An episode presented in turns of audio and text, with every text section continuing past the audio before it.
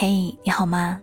我是三 D 双双，我只想用我的声音温暖你的耳朵。我在上海向你问好，欢迎收听《白日梦小姐的故事》。你有梦想吗？我想面对这个问题，谁都不会陌生吧。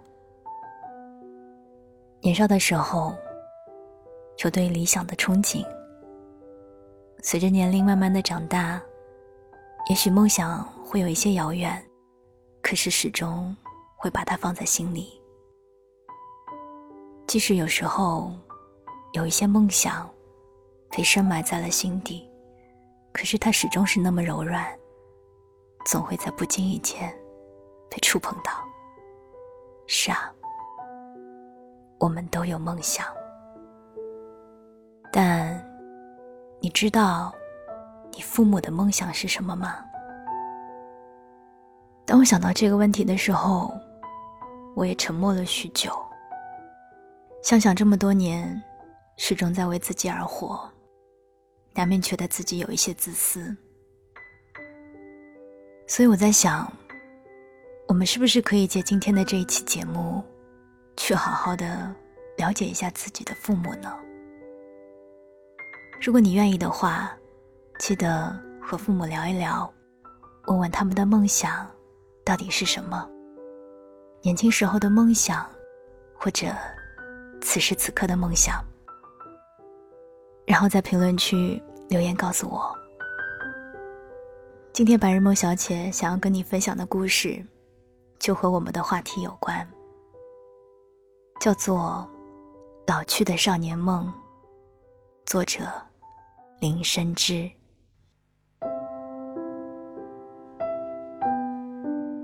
我爸是个老电影迷，在八零年代警匪片鼎盛时期，他就收藏了一堆电影碟片。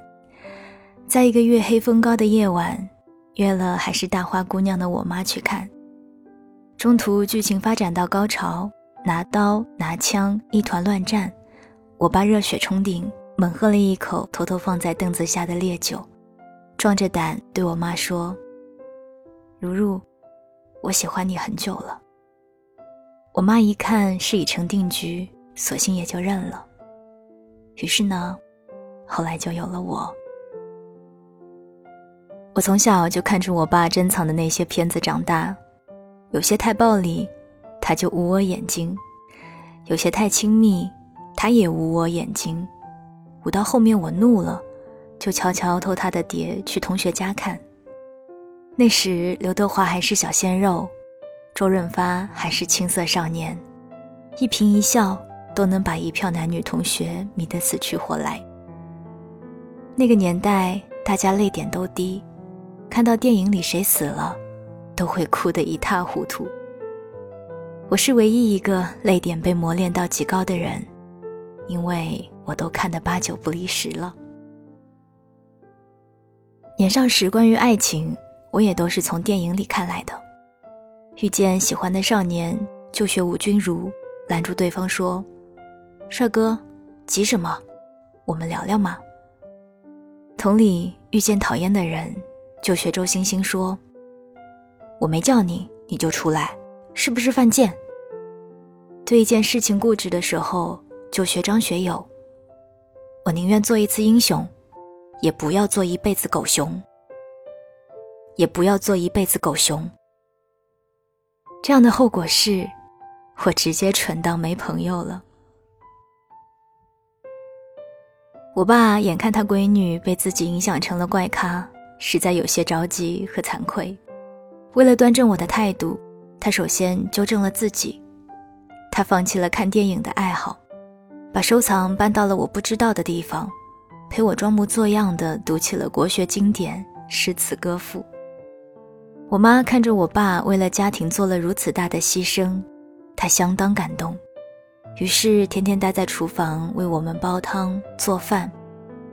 我爸边敲我脑袋，边吃着我妈的拿手菜粉蒸螃蟹皮，得意的样子像刚收完地盘费的大佬。有一次，我放学回家早了，发现家里没人在，就溜去杂物房拿毽子玩。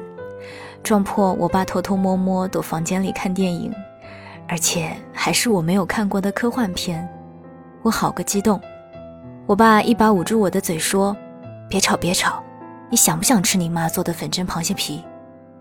我吞吞口水，毫不犹豫地说：“想。”我爸挑挑眉毛，我眨眨眼睛，我们父女俩合演了一场大戏。一起骗了我妈数年的粉蒸螃蟹皮吃。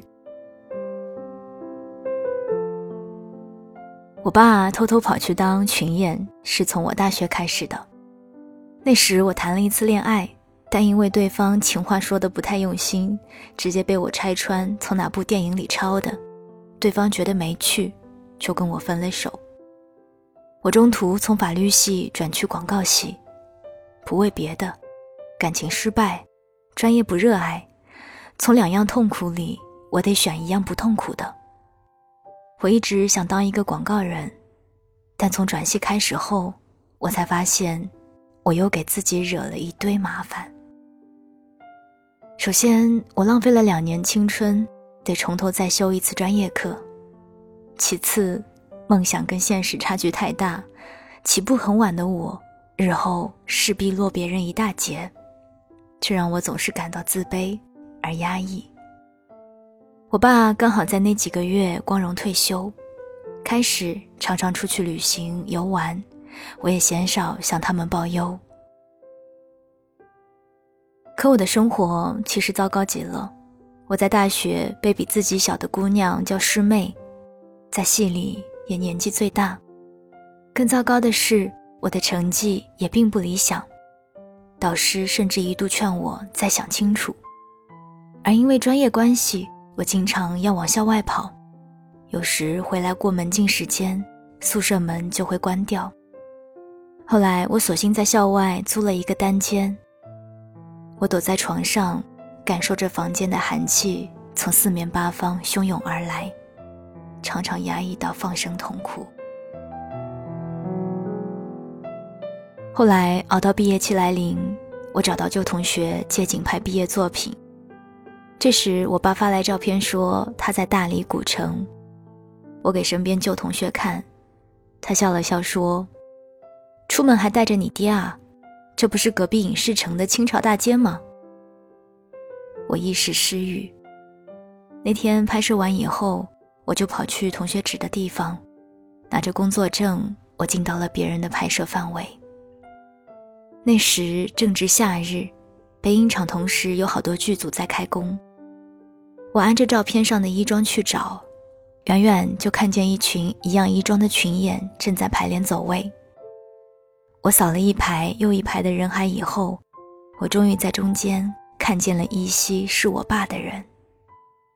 他穿着厚重的铠甲和头盔，手里握着刀剑，全身上下只有脸露出。而仅露出的脸，还被闷出的汗水打湿，又灰又脏。附近有不少游客在拍照，我急得差点哭出来，但我不敢叫他，我得弄清楚这是怎么回事。这两年来，我一直以为我爸在好好的享受他的晚年生活，结果他跑去北国当群演。来北京时，我还记得那些在北影厂大门外大批等剧组召唤的人，其中有大爷大妈，更有怀抱明星梦的许多年轻人。但我怎么也没有想到，我爸也会跑去凑这份热闹。事后，我爸知道瞒不住我了，就跟我如实交代了，条件之一是不准告诉我妈。按照我爸的说法，他确实是去旅游了，只是去横店游玩时发现了当群演的小老乡阿苏。我爸一下子被吸引住了，那些积年累月对电影的憧憬和深扎心底的戏剧情怀，像被点燃的烟花，噼里啪啦绽放在他的脑海。于是他一拍大腿，决定脱团留下跟着小老乡混。阿苏住在北京郊区一座居民楼的地下室，我爸也住在那儿。每天起床胡乱吃个馒头，就奔去北影厂门口等戏。一等就是一天。有时候出来一两个群头，一窝蜂人挤上去，我爸一把脆骨头哪能挤得过？好几次被人群挤了老远。他的小老乡阿苏很幸运，他的个头高，像个电线杆杵在那儿，总能被群头看中。这样过了几个月后，有一次阿苏去的剧组少了个灵验，他就上去跟群头说。准了以后，阿强跑出来就领着我爸往里跑，一边跑一边说：“叔，你一会儿什么都别说，跟着我走就行。”就这样，每天跌跌撞撞，他待到现在，被我抓了现行。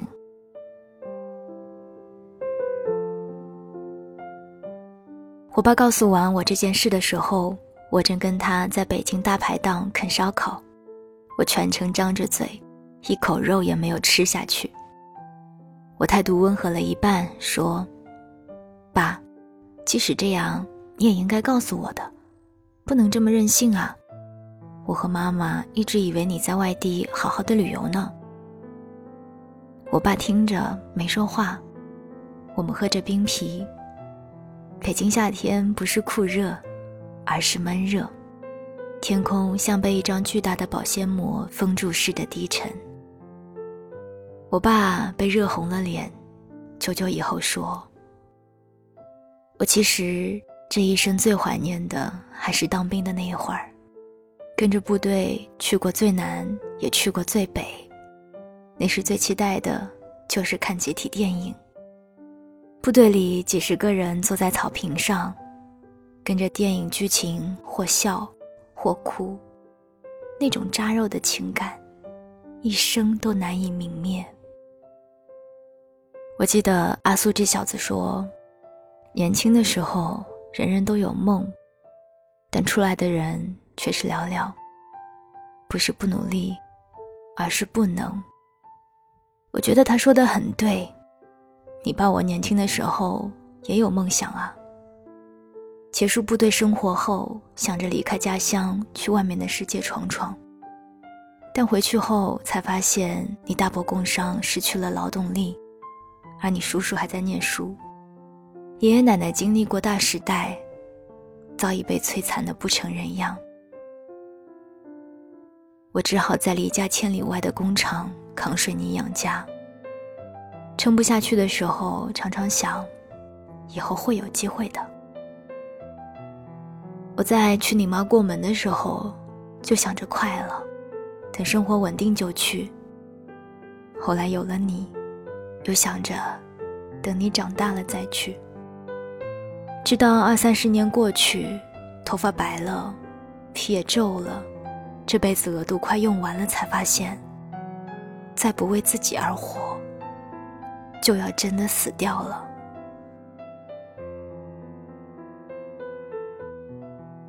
我爸打了个酒嗝，憨憨的摇摇头说：“人生做任何事，难免会遭遇点困难和不顺，但即使这样……”我爸顿了顿。华灯初上的北京，人声吵杂，他看着我说：“爸爸也满心感激，在老去的一生里，这最后的时光。”还能让我有梦去做，有愿可盼。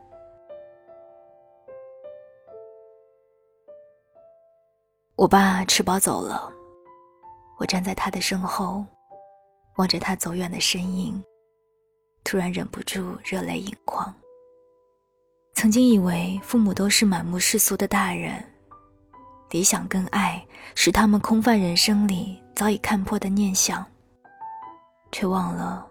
他们也是曾经的少年，背弃理想，肩负重担，在漫长的人生岁月里，期盼着有一天能够去远方。而当真的能够为自己而活的时候，他们却老了。这年里，我觉得自己过得很不顺，理想的路上起步晚了太多。导致毕业后工作上面临了很多挑战跟难关。极度紧凑的生活，很快让我怀疑起了自己的决定。追寻内心的理想容易，但能够坚挺的走下去，却很难。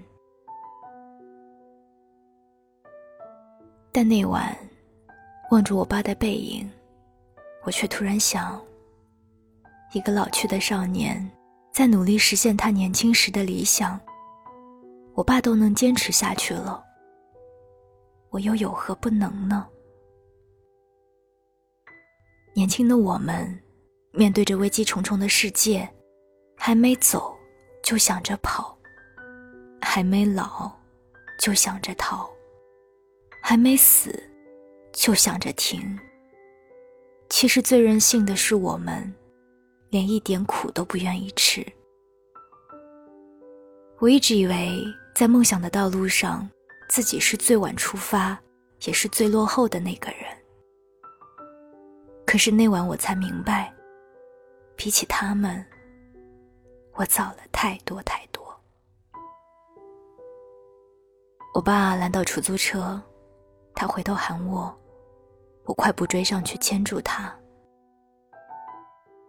他是我的英雄，我最最敬爱的老去的少年。晚安，亲爱的你。我决定关上忙碌，看你的脸，耐心的听你表达。每个细节，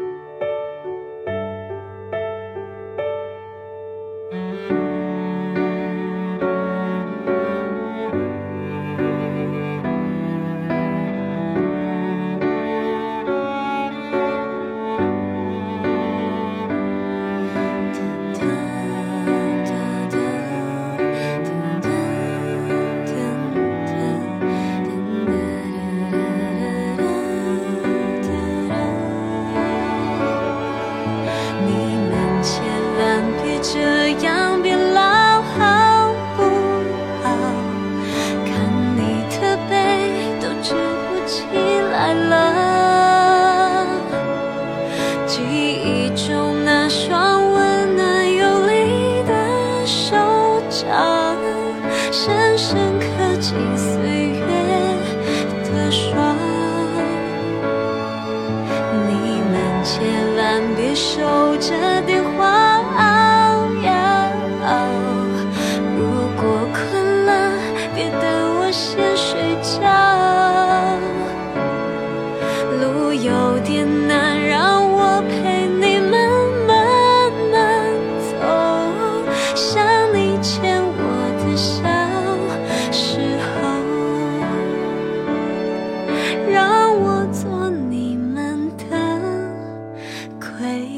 家。